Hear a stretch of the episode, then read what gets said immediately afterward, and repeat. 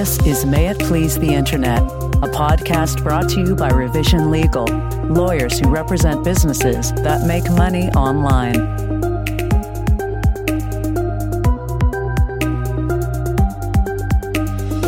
Hey everyone, this is John Di Giacomo, and you are listening to May It Please the Internet, Revision Legal's podcast on all things for businesses that make money online. And I am joined today by my partner, Eric Misterovich. Eric, how are you? I'm doing great, John. How are you? Pretty good. And I'm excited to talk today about protecting your content site and five ways in particular that you can protect your content site. And when we talk about a content site, Eric, what do we mean? Yeah, so you know, it's a type of online business, and recently, I think we've seen a bit more interest in people buying and selling these kinds of sites as opposed to an Amazon FBA business. And content site is, well, it's what it sounds like, right? It's a website that has a very niche topic, produces rich, kind of expert content in a specific area and goes really deep. I mean, I think the the most common example of this is like a review site if you're researching, you know, best TV to buy or speakers or snowblowers, you're going to land on a review site that breaks down all the newest models, their features, their pros, their cons. And usually these websites are creating revenue in two ways one through affiliate links about the products they're reviewing, and the other with advertising. So, you know, a lot of people tend to like these businesses because they're rather passive in terms of this content can last if it's more evergreen kind of content. And there's no inventory. So you don't have to deal with manufacturers overseas suppliers and forecasting inventory or anything like that. Yeah these are great businesses when you are starting online particularly because you don't have to manage inventory. It's just really nice to build a site out and to build an audience and trust in that audience. And then eventually when you start to find products that you like and you want to sell products yourselves you can do that. We had a client recently who has created a site in the pool industry and he's been talking about cleaning your pools forever. And he's just really good at it and makes awesome content and then eventually decided you know what? I've been sending links to third parties for a long time and to start to make my own stuff and so it's a great type of site on its own. It's also a great starting site to allow you to move into physical products as well. I have used one recently. I was going to buy an air purifier. And so I looked at a content site and looked at various reviews for air purifiers and they're useful resources. So uh, let's talk about the ways that you can protect these. Yeah, I think these types of businesses have specific concerns that really do need to be addressed.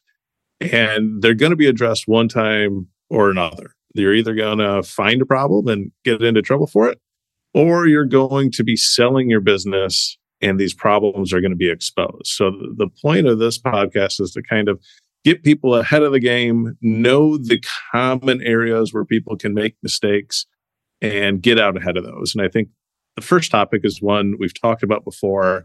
You know, we've kind of explained this is probably the most bang for your buck in any kind of online business.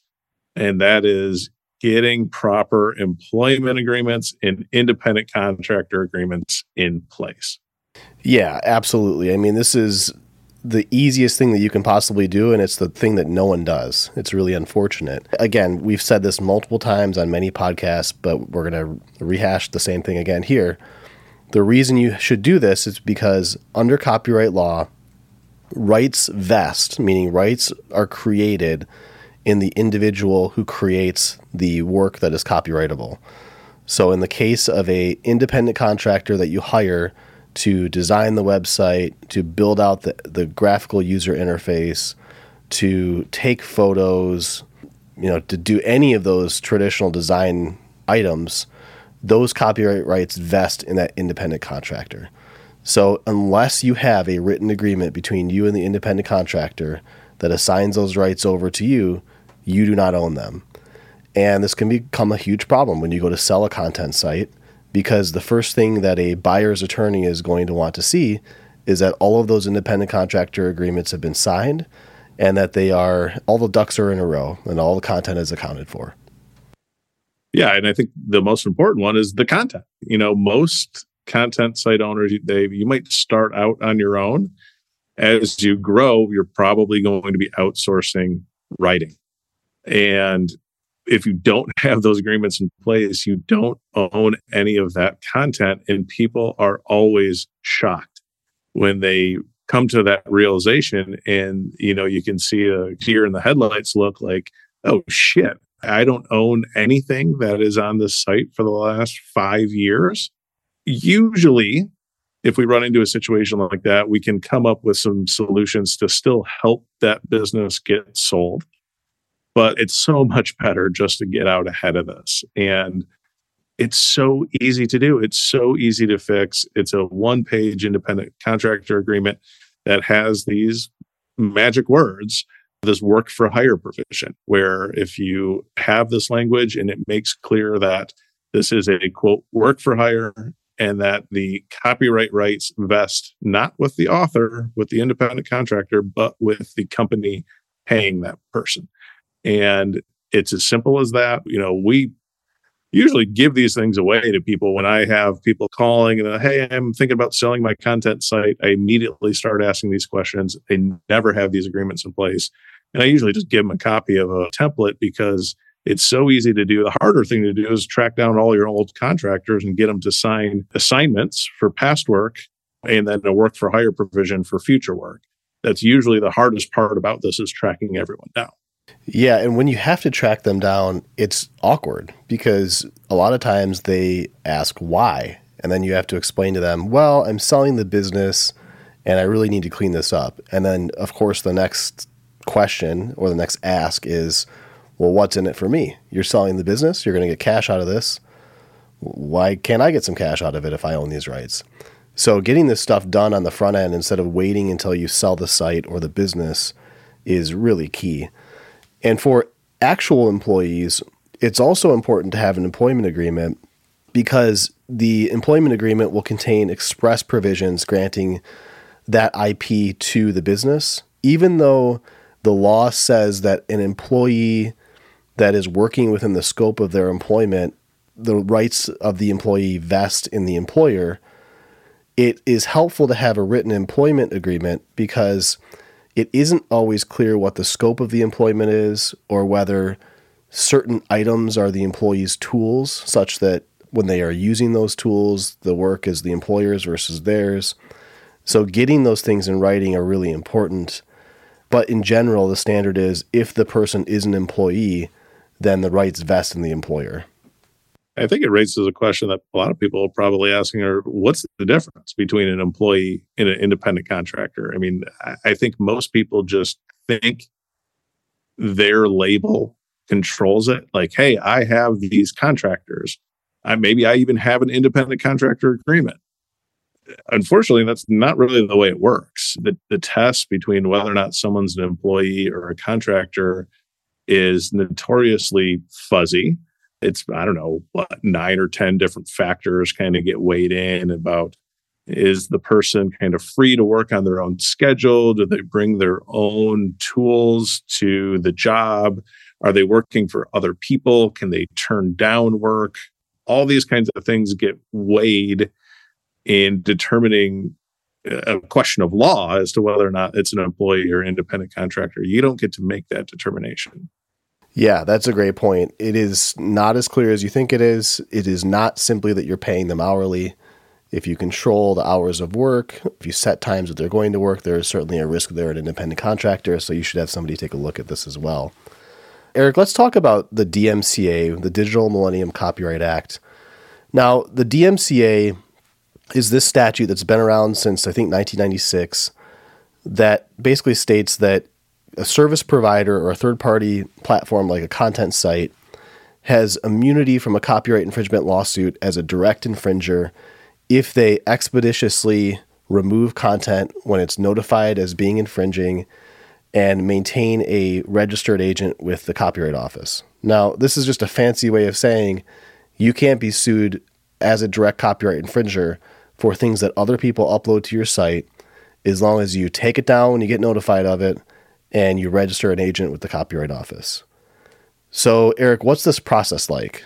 why we're bringing this up is I think there's an underlooked part of this process to get this huge benefit of federal immunity from copyright lawsuits that is probably the easiest part of the whole process. And I think a lot of people don't know about it. So you explain this kind of notice and takedown process. And I think most people that are familiar with the DMCA have a general understanding. Okay, yeah, there's a notice and takedown. We've probably used third party sites that have templates that we have to fill out that make you answer the statutory required elements to submit a DMCA. But that second part, the registered agent, that's the part that you you said last and is equally as important. It's a process of filing an online form with the U.S. Copyright Office. You put down a person's name and contact information, and they become your registered agent. Other people then can search this database of registered agents and find the registered agent for your business. It's similar to a registered agent for your LLC or your corporation. The cost for this is $6, which is, eh, I don't know anything that costs $6 anymore. But this $6 filing fee is one part of gaining immunity for copyright infringement actions for yeah, third party content. It's, it's something that people forget about, don't know it exists, and it's extremely important. Absolutely. It's something that we've gotten infringers on as well, where they have said, you can't come after me. I'm a third party content site. I comply with the DMCA. And whether you comply with the DMCA is always an open question because you can take down one thing and not take down 10 and be considered a willful infringer because of repeat infringement or having actual knowledge. But it's really clear when you don't register an agent with the US Copyright Office. And the statute is very clear that you do not get that immunity unless you register. So this is cheap and easy. You should do it. Let's talk about fair use and proper use of trademarks. Eric, how can content site owners protect themselves from trademark claims and make sure that they're making fair use of trademarks and photographs? Yeah, this is a question we get a lot where, you know, if you have a content site, you're talking about other people's products. You know, you're talking about trucks or cars or speakers or TVs, you have to refer to all of those products by their name and by their brand. So there's no way to talk about a Ford Lightning without calling it a Ford Lightning. Well, those are trademarks that belong to Ford Motor Company. And then people get concerned of, well, am I engaging in trademark infringement now by using those words on my site or their logos and things like that? And you know, the general answer here is probably not. You, you probably are making fair use or nominative use of these trademarks, which essentially boils down to you're using it to describe the product you're talking about. There's no other way to refer to that product other than by using its trademarked name. And the law allows that. That's fair. What you can't do, though, is try to make it seem like Ford sponsors your website or approves your website or has really anything to do with your website. You don't want to try to force or imply some kind of connection between you and the trademark holder. Most of the time, this isn't that hard to avoid. If you're doing this, you're, you're probably going a step too far. I don't think this is something you really do by accident. But if you, you want to be safe here and try to protect yourself, you can always use disclaimers and say, we don't own these rights. This company is not sponsored, is not affiliated with our website. And those disclaimers are effective and they're useful. And so using the trademark name, usually an easier call. The copyright issue here in using pictures of these products, a little trickier. John, why don't you I'll give you the tricky one. Thanks.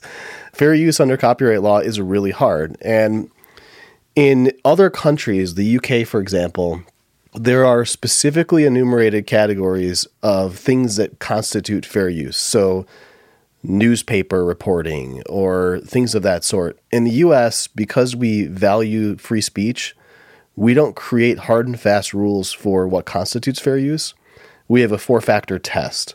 And the four factor test is really difficult to apply. The factors are the purpose and character of the use, the nature of the copyrighted work, the amount and substantiality of the portion taken, and the effect of the use on the potential market.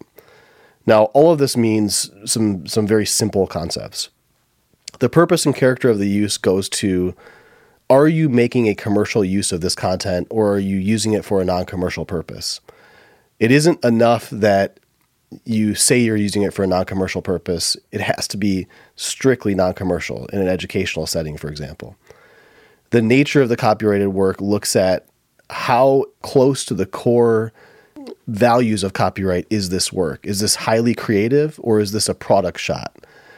If you are using a product shot, it's going to be considered less creative and therefore the weight of the nature of the copyrighted work is going to weigh more in your favor if you're claiming fair use.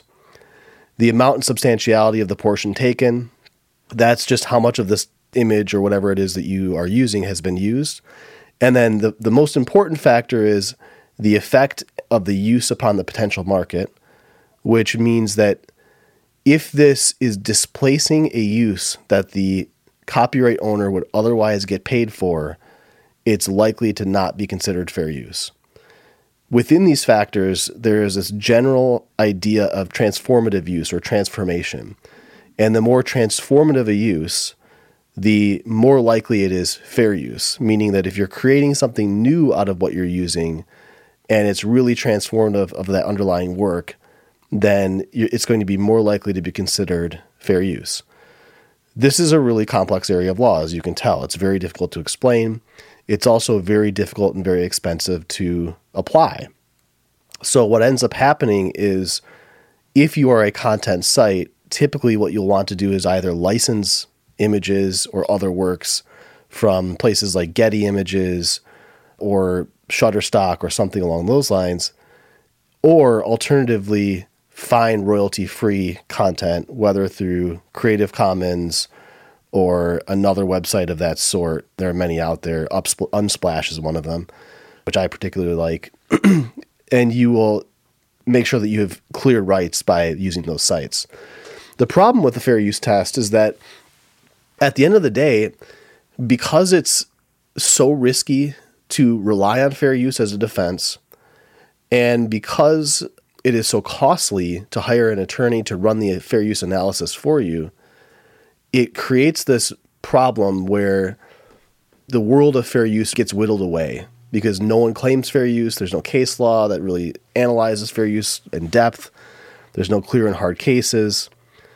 So, if you really need to make a fair use, you should talk to an attorney and make sure you get an assessment. But for most people, you're probably going to default to getting licensed content instead first of all, I want to give you props there. I mean, we do prepare for this. We do have an outline. None of what he just said was on that outline. So knowing every single factor of fair use and being able to describe it off the top of your head is impressive. I want to give you some props on that. Everyone kind of talks, this is fair use. I'm barely using it. I'm only using five seconds of this song. That's fair use. No one understands how fair use works. What John said is completely true. And the short answer is it's too expensive for you to prove you're right. Even if you think you're right, it's an affirmative defense, which means you have to be sued, assert the defense, and then win later in the lawsuit. So you are stuck to using images, hopefully, that are licensed. Now, sometimes people can find media kits from bigger companies may have images that are available for use. Even those can be tricky because there might be certain license conditions on the use. So using photos that you don't have the clear rights to is a problem. This is a situation where you should have standard operating procedures of how you or your contractors or assistants are sourcing photos and knowing exactly where they came from. Again, if you don't address this now and you end up trying to sell this business, you will be asked these questions. And if you can't answer them, you have a lower chance to sell your business or you're going to sell it for less money. So this is one get out ahead of the game, get your shit in order, understand where your photos are coming from and make sure you have the rights to them. Yeah, if you've listened to any of the other podcasts that we've done, you know that we do a lot of M&A work in this space, lots of mergers and acquisitions. And after a sale, the two most likely claims for indemnification from our experience are one, you're not getting paid. So you need to sue because you're not getting paid for some holdback amount of the purchase price. Or two, some copyright troll sued you as the buyer for an image that was on the site prior to you purchasing it, and the indemnification clause is then triggered in the asset purchase agreement, and you have to go back to the seller and ask them to pay for the defense of that copyright infringement suit or whatever it might be. So, th- again, this is really important stuff to get clear. Big clients, big companies have teams and processes and procedures internally for clearing these types of works it's really good practice for you to do that right from the beginning, even on a small content site, so that when the time comes, you can explain to your buyer what you've done and how you've protected against these types of claims. Yeah. And as a buyer, let's talk about from a buyer's perspective, because buyers are dealing with sellers that don't have the stuff in order. So then the question is, do I proceed? Or how do I mitigate my risk? You know, one is making the seller stay on the hook for any kind of IP infringement, maybe holding back money for a certain period of time to use for indemnification purposes. The other is to really force the seller to clearly identify what content does not have the rights. So you can make a decision of, all right, there's 30 pictures or there's 50 posts or whatever, and you can just delete those items, right? You can just not use them going forward, which of course is going to reduce your risk. So if you're a buyer and you're dealing with these kinds of sellers, it's not the end of the road. It's not like this deal has to die. There's ways to mitigate the risk for the buyer, protect the buyer moving forward, shift more risk onto the seller. It's not the end of the world, but things are going to change. And usually these things happen, you know, late in the APA negotiation process. A lot of times this stuff doesn't come up during due diligence. If an attorney is not involved in due diligence, then it doesn't come up. We find out later, and it's a real kind of shuffling of cards at the last minute. Yeah, and interesting last point on this AI generated images. So, this is the new hotness in the space. The US Copyright Office came down today and said that you cannot copyright AI generated images. It'll be interesting to see how this plays into this analysis of, you know, where do you get content from? Because maybe it's that AI generated images are actually a legitimate source to get content from because there's no creator and they're therefore not subject to copyright. But as this area of law develops, we'll talk more about it. But it's a really interesting area of law that I thought we should just uh, add an asterisk to this conversation about. I was thinking about that as well as you were talking, and I can see that becoming a part of APAs and a part of disclosures of what content is. It will have to be carved out in that you don't have the rights to that. No one really does, I guess, is the answer but yeah, I could see APAs really changing to include those kinds of disclosures. Yeah, it should be an interesting time for copyright attorneys and attorneys in the internet law space because there's some scraping issues there as well that we'll probably address in a, in a future podcast episode. But for the meantime, let's move on to FDA disclaimers for affiliate links and other related content sites. FDA disclaimers, let me preface this by saying whenever you're dealing with personal sensitive information or health information, start looking at your business more closely from a legal perspective. And there's a couple of reasons why. One is that the FTC and the FDA really enforce health claims and you know claims about the treatment of diseases. And there's also new areas of law emerging related to the capturing of biometric information that relate to privacy that really draw a lot of scrutiny in this area. So it's really important to make sure that you understand how the FDA's Act or the FTC's False Advertising Act, Part 5, applies to your content site. And Eric, what do you think is important for people to know for the purposes of this podcast? So for the FTC part, the affiliate links, you have to disclose their affiliate and that you're getting paid. And I think people are getting more comfortable with this. I feel like this is more widely known than it was maybe five years ago, probably because everyone sees it and interacts with it more. But I think people do have to understand this isn't a best practice. This isn't a good idea. This is the law. You have to do this. Not only do you have to do it, you have to do a good job of disclosing these affiliate links and these disclosures. You have to use one understandable language. You have to explain exactly what's going on. I am entitled to a portion of proceeds from the sale of this product if you use this link. You have to use that kind of disclosure in a place people see it. It has to be close to the content that is kind of triggering people to click on that link. You can't stick this disclosure in the back or in the end of your terms of use. And you should really be making this disclosure multiple times. To just do it once probably isn't enough. This should be present throughout your website. The whole point here is that the government is taking action to make sure the public is aware of what they are reading. And what they are reading is a paid commercial. It is not someone's just genuine opinion. Maybe it also is, but there's money at stake. And, you know, I think these kinds of disclaimers are really important. I almost wish there was more of this kind of stuff because just the ability for people to be duped online just seems to be growing exponentially. But these types of disclosures are mandatory. You have to use them. I understand they may not look pretty and they may interfere with your copy. You have to do them. And if you don't, you're not only putting yourself at risk now, you're also hurting the ability to sell your business later.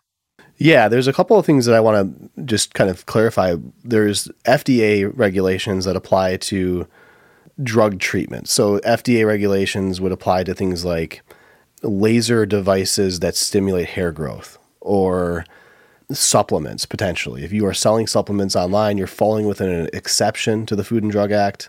So, you need to make sure that your disclosure language is correct and that your copy is not selling a treatment for a cure or disease and that it uses correct disclaimer language. There's part five, or excuse me, section five of the FTC Act, which prohibits false and deceptive advertising. If you look at that section, there's a number of things that you're going to have to comply with. You should probably talk to an attorney about that.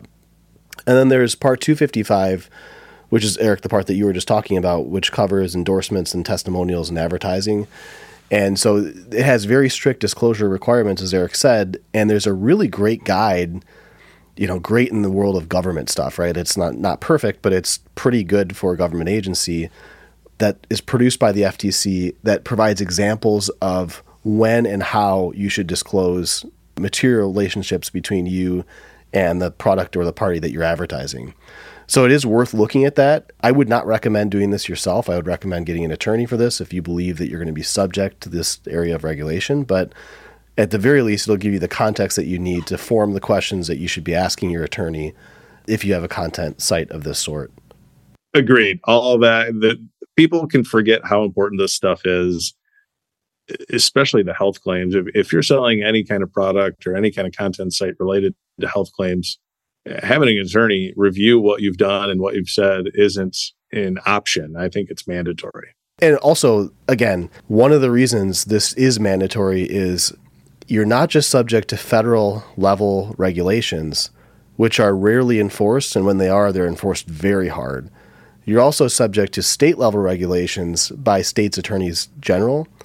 And if you're selling across multiple state lines, you're going to need somebody to look at this with an eye and a knowledge of what the landscape is for state regulation for these types of products. So, definitely, this is an area if you are selling a drug product or you're selling a, a supplement or you are making health claims or even like ancillary statements that could be in any world considered a health claim, talk to an attorney immediately. Absolutely. Well, our final topic here, our final of the five points to help content sites, the most exciting by far terms of use, right? The terms of use privacy policy that no one wants to spend money on, no one wants to invest in. The news is they're important. they are important. And it's one of these things where you invest into it, it's done. Yeah, they are living documents and they may need to be amended throughout time, but you should be confident that you have these things in place.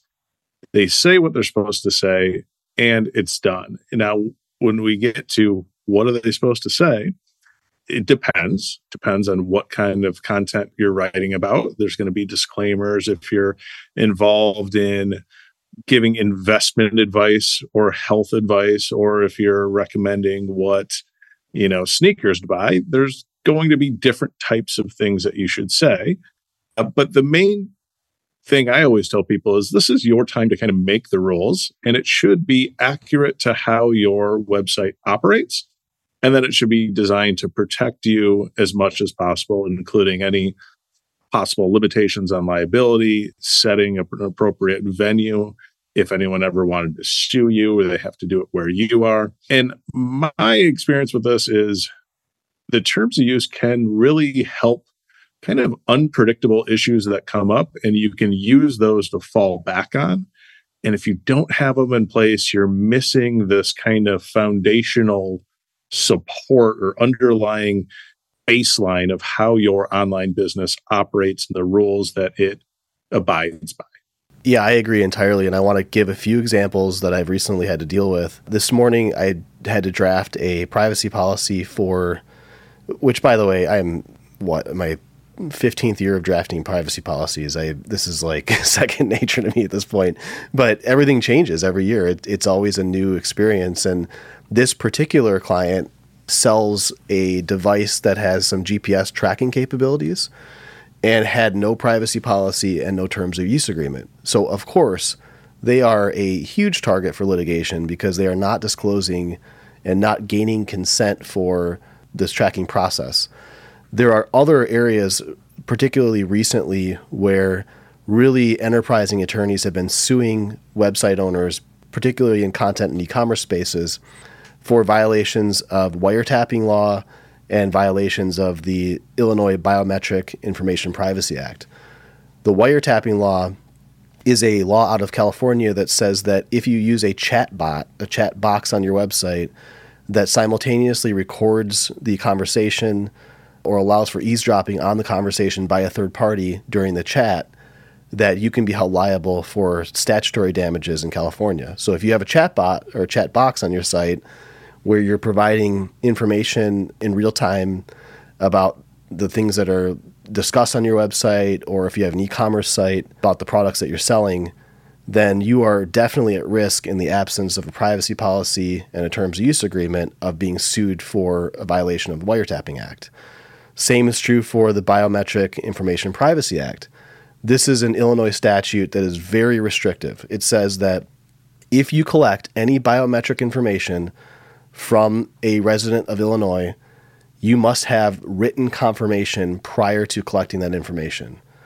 So, a great example of a, a modern case if you are doing sunglass try ons virtually because you sell sunglasses and you've got a webcam component where it overlays in augmented reality sunglasses on your face, you're collecting biometric information and you have to comply while these lawyers are suing. Again, if you have a proper privacy policy in terms of use agreement in place, these lawsuits are dead in the water because you've disclosed in a conspicuous way, you're collecting this information, you have set jurisdiction where you are and not where they are, where their laws are more favorable to the plaintiff's attorneys. All of these things are helpful to protect against lawsuits. And then also going back to the sale of the business, if you don't have these things in place, it's going to be an open question as to whether or not you have the right to transfer data that you've collected to a buyer in a sale of a content site because you didn't have the right privacy policy in place. So, very important stuff to get done. Yeah, I was thinking about those specific examples, and I, I read the response letters that you drafted, and and I saw that heavy reliance on the terms of use and the privacy policy, and and that certainly clicked when I was we were coming out with the outline for this. Like, yeah, that's a perfect example of how you know it's relatively i won't say boilerplate but it's not like shocking language that's within the privacy policy you wouldn't read it and say, uh, oh my God, like that's a brand new provision. I think it's something that a privacy policy would include a lot of times. It just so happens to also apply now to these, like you said, enterprising attorneys and, and, their claims. And of course, you can draft it to be much more specific to combat those now. But even a privacy policy from a few years ago may have language that would encompass a defense there. But if you just didn't have anything, then you don't have anything and you can really be behind the eight ball. Yeah. And I think there's one other thing that we should talk about here, which is enforceability of these agreements. So there's a lot of case law and there was a case that just came down in the Ninth Circuit involving the Wiretapping Act. And I'm not saying the correct name, so if you're in California, forgive me, I cannot recall the proper name for that, but it's, it's the Wiretapping Act in my brain. There is a case that came down that talked about the enforceability of these agreements, and it isn't enough to put them in the footer of your website. So you really have to get user assent to them.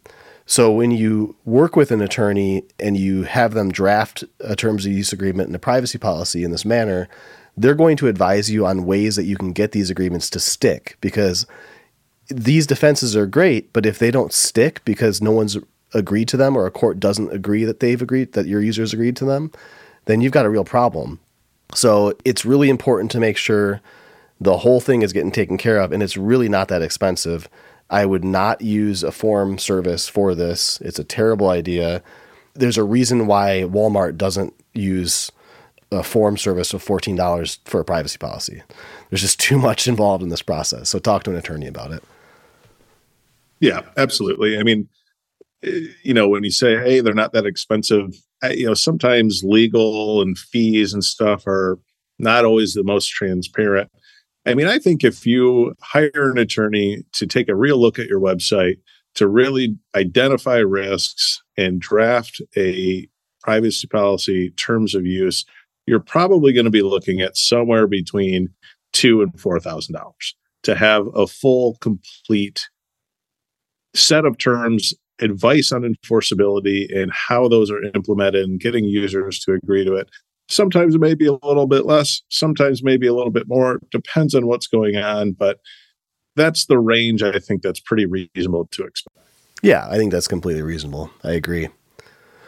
Well, Eric, I think that's all we have for today. I appreciate it. Do you have anything else you want to add? That's all for today. Glad to be back. Glad to get another pod recorded. Yeah, I will be gone, so you won't hear from me for a while, but maybe we can get some guests in here to chat with Eric while I'm gone. But we really appreciate you listening. We're happy to continue to provide you with this content in the new year. If there's anything that you want to see from us, let us know. We're always open to ideas. If you want to have questions answered, feel free to email us through the website at revisionlegal.com you know, we're coming up with things that we see, but if you've got stuff that you want to hear, we're here and we're listening. So feel free. John's going, and John's going on a food tour in Japan, so we'll hear from you about that when you get back. I learned yesterday that a part of our itinerary is the Grand Sumo Tournament, so I am so pumped for that. That's awesome. Well, thanks again, everyone. Uh, thanks for listening. This is Revision Legal's May It Please the Internet podcast, and we'll see you next time.